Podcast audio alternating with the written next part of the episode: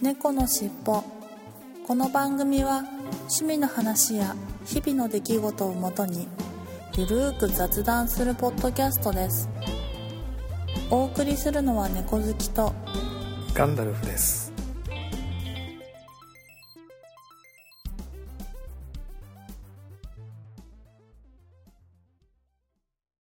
猫のしっぽ。猫のしっぽポッドキャスト第468回始まります。今週も残念ながら猫好きさんとスカイプ収録できないので、私の一人喋りになります。ご了承ください。相変わらずね、猫好きさん、かなり体調戻ったようなんですけれども、まだ完全復帰に至らないということで、もうしばらくお休みをいただきたいということなので、えーしばらくの間は私一人で頑張りたいと思います。本編は、えっ、と、以前に取りだめしたのがまだいくつか残っているので、なんとか猫好きさんと二人で収録したものを流せますので、ぜひそちらの方はお楽しみいただければなというふうに思います。では本編に行ってみたいと思います。猫のしっぽ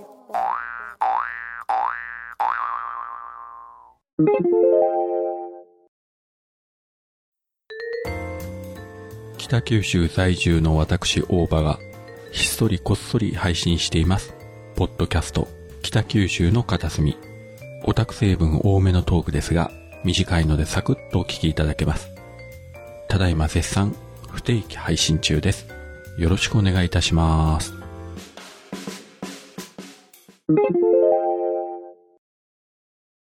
はい、それでは今週の本編に行ってみたいと思います。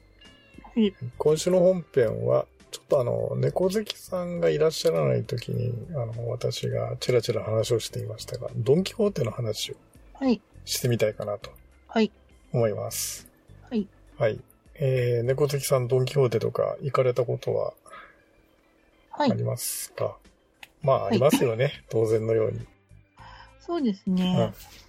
結構好きで、えで、まあ、あと夜更かしも好きなので、ー、はいはいはいはい。あの、夜な夜な行ったりとか、ほよくしますね。う、なるほど。うん。あとなんか、多分どこ、なんか、家の近くでいくつか、うんなんか見てみたんですけど、なかなか、あの、売ってないものがあって、はい。で、なんか、あの、まあ、うちの近くだとドンキーで一番見かけてるので、ドンキーに、はいあの、猫砂を毎回買いに行ってるんですああ、よね。はいはいはい。なるほどなんか。いろんな種類売ってるんですけど、うんなんかその、うちはトイレに流すタイプを使ってるんですけど、はい。それでなんか塊が良くて、はい。色も濃くて分かりやすいみたいな、なんかはいはいまあ自分のお気に入りの砂がドンキーにはいし。か売ってないので、まあネットで買うよりも安いですし、うん。うん、なので2週間に1遍ぐらいはドンキー行ってますね。おお結構な頻度でいい言っておられます。まあそうか、猫砂、消耗品とかだとね、そういうペースになっちゃうよね。うん、そうですんなるほどね。ね。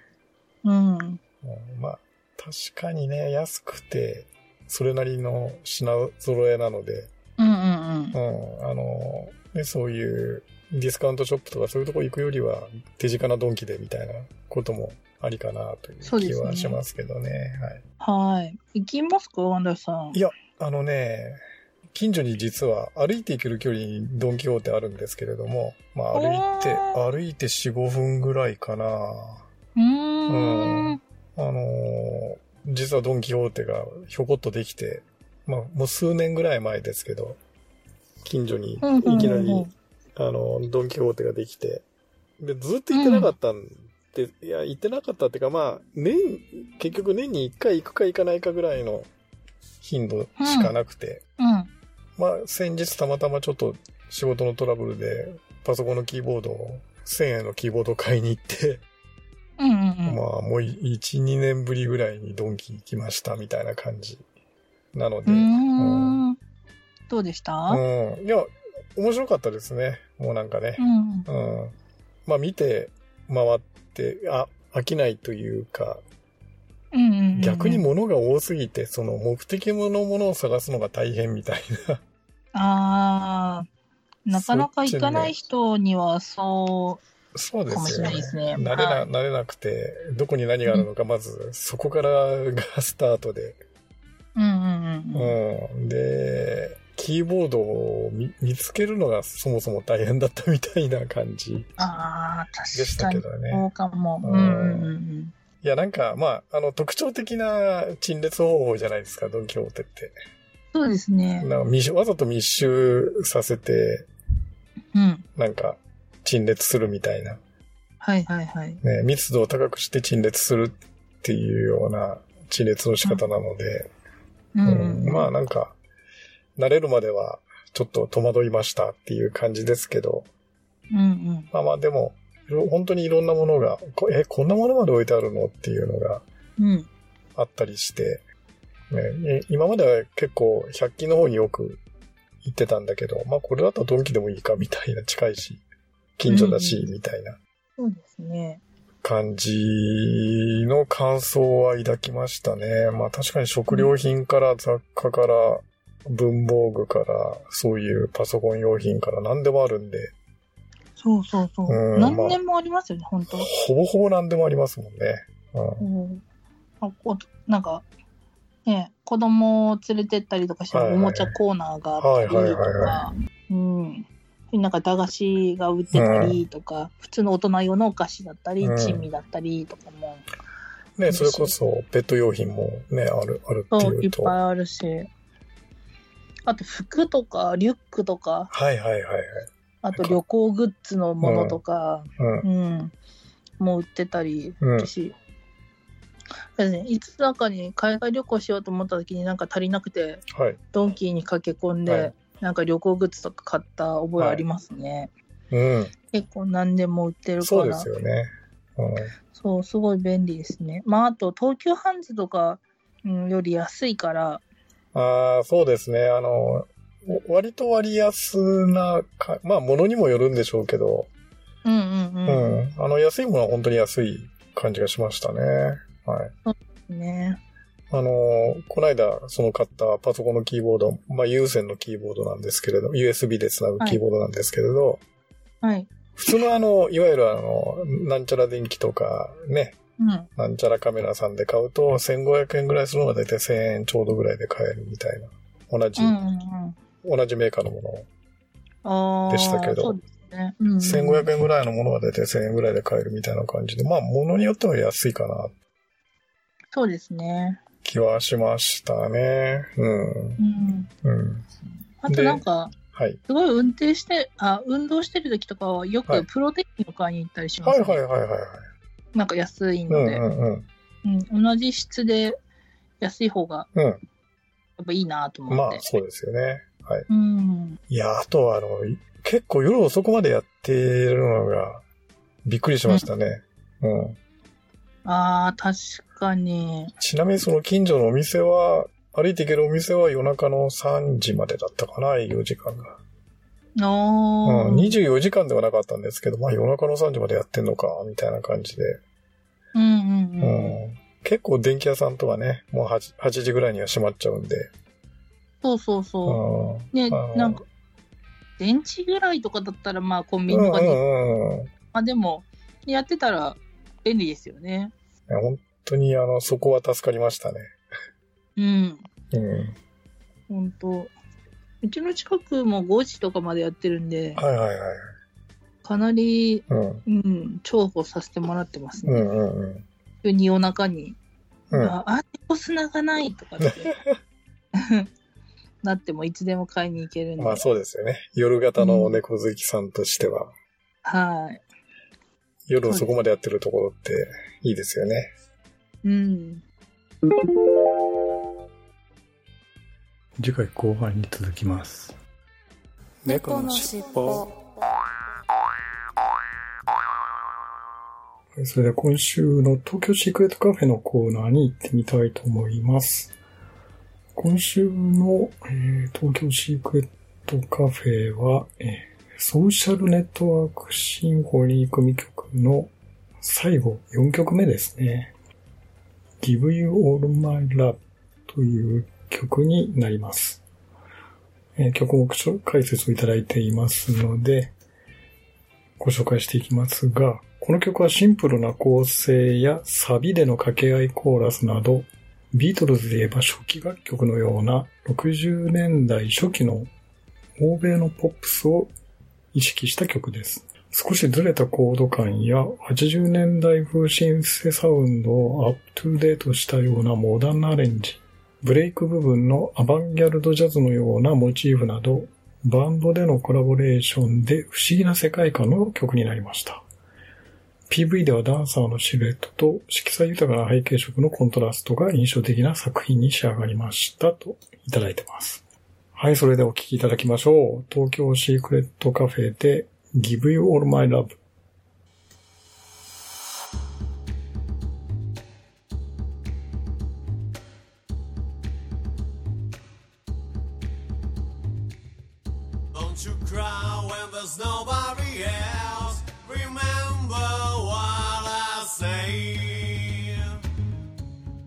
Tell me if you want me to do, and we can make it right. Give you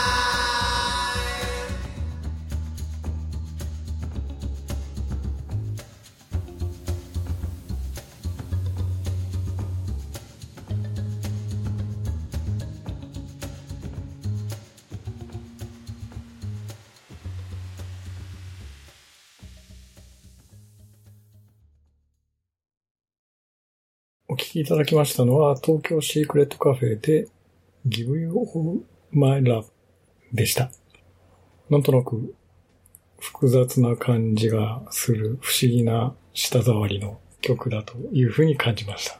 えー楽曲のね、紹介にあったように、ビートルズの初期のような頃の60年代の初期のような雰囲気の曲で始まって、でも途中からシンセのサウンドが入ったりとか、少しね、アバンギャルドジャズという、ちょっと現代風な感じのアレンジになったりとか、うん複雑な構成になって3曲目同様ね、なんとなく、え単純ではないけれども、よくよく聞いてみるとなんとなくシンプルなところもあったりして、不思議な感じの曲の仕上がりになってたかなというふうに思いました。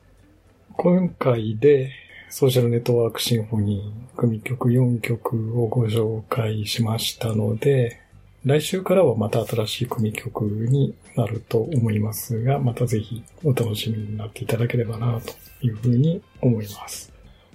はい、それでは今週の東京シークレットカフェのコーナーでした。ありがとうございました。猫のしっぽ今週のお便りコーナーに行ってみたいと思います。いつものように、ツイッターのハッシュタグ、シャープ猫のしっぽと公式アカウント、トマキャッツテルポッドキャストにいただいたメッセージを紹介していきたいと思います。7月11日、イクラムさんから467回を聞いていただいてます。ありがとうございます。そして同じ日、加藤さんから、夏場はさすがに暑くて長風呂はしないのですが、冬場は長風呂になりがちな気もします。とは言っても長くても10分ぐらいですね。湯船に浸かるのは好きなので、夏場は様子見で時間を考えながら使ってます。温度は39から40度ぐらいだったかなというふうにいただきました。ありがとうございます。いや、まあ10分って言うと割と私と同じでカラスの行水じゃないですか。あの、私もそうですね、夏場でもやっぱり湯船に浸からないと風呂に入ったっていう感じがしないので、シャワーだけだとやっぱりちょっと物足りないですね。ちょっと汗かいた時にね、昼間シャワーを浴びたりってことはありますけれど、やっぱり夜寝る前はゆっくり、カラスの行水といえども、3分でも4分でも湯船に浸かれれば、まあ、それが風呂に入ったっていう感じがしますけれどもね。はい。ありがとうございます。はい。そして7月12日アポロさんから、令和4年7月11日、ポッドキャスト聞き、聞いだより、丸1ということで、たくさんのハッシュタグの中に、猫の尻尾の467回のハッシュタグを入れていただいてます。ありがとうございます。はい。ということで、今週のお便りコーナーは、3通、以上の3通でした。ありがとうございました。猫のしっそれでは、ここでまた一曲お聴きいただきたいと思います。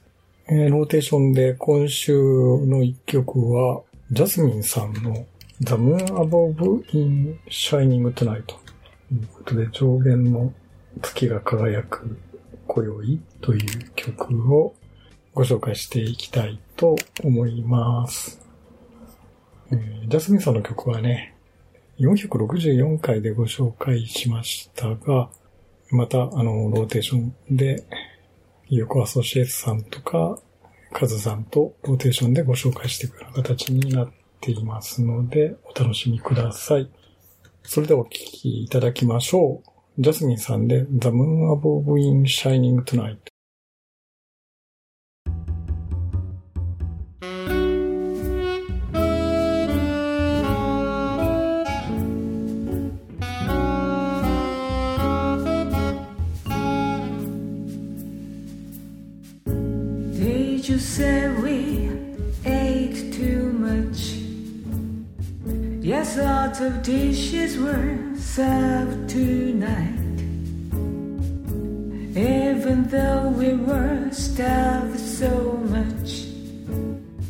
We could be fully satisfied.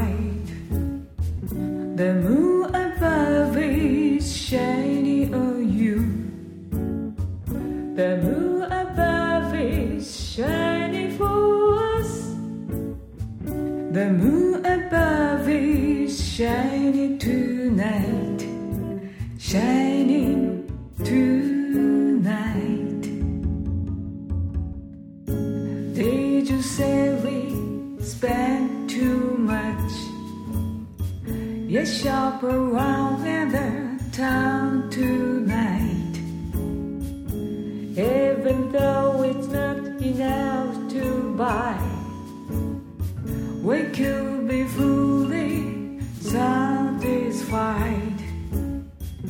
The moon above is shining on you. The moon above is shining for us. The moon above is shining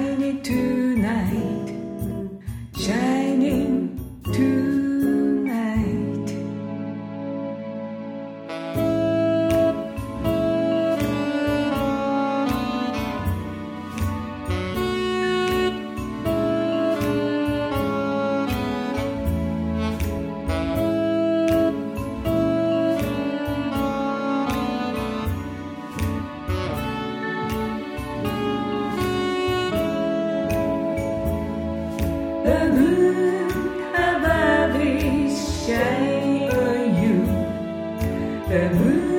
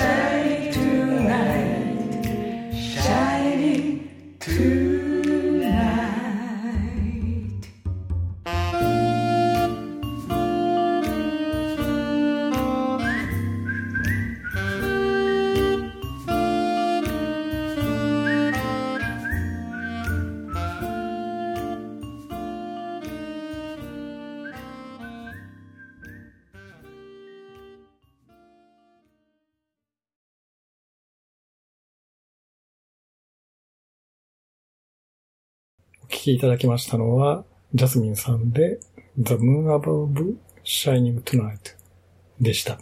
いやー、やっぱりこの曲何度聴いてもね、ショットバーでバーボンを飲みながら聴きたいなという風な曲ですね、私にとっては。いやー、もう本当コロナになってからほとんどショットバーにも行けなくなって、自宅でのね、宅飲みばっかりになってしまったんですが、いや、もう唯一、今自宅にある、バーボンのね、赤い風呂で有名なメーカーズマーがあるんで、ロックで飲みながら聴くのにぴったりな曲だな、いう風に思ってます。はい、とても素敵な曲でしたね。はい、そう、今週の一曲のコーナーでした。ありがとうございました。猫のしっぽエンディングです。えー今週に入って新型コロナ急激に増えてしまいましたね。あの、私の実家がある島根でも初めて1000人を超えまして、まあ過去最多ということですね。昨日の時点で1200人ぐらい新規の発症者の方がいたんですが、いやーどうしちゃったんでしょうね。あのほとんどね、100人とか200人で収まってたですが、急激に増えて、あれは、あれよという間に1000人を超えてしまいましたが、いやー、本当にびっくりしました。うーん、ちょっとね、怖いですね。あの皆さん本当にお気をつけてかからないように、ぜひ、マスクとか手洗いとか、基本的な感染対策を十分にしっかりやっていただければなと思います。えー、横浜市もそろそろ4回目の接種が私の年代の、というか、まあ、あの、3回目受けてから何ヶ月か後にということで、ただ6ヶ月後ぐらいだったかな、ということで、そろそろ来そうなんですけれども、まあ、とにかく早く収束してほしいなと思いながら、これもう、第7波、これから盛り上がるんでしょうかね。はい。まあ、とにかく気をつけてかからないように注意して生活したいと思います。はい、それではいつものいきますよ。次回も聞いてくださいね。最後までお聞きいただきありがとうございました。次回のポッドキャストでお会いしましょう。それではいつものようにエンディングテーマ、風の猫さんの三毛猫風の歌を聴きながらお別れしたいと思います。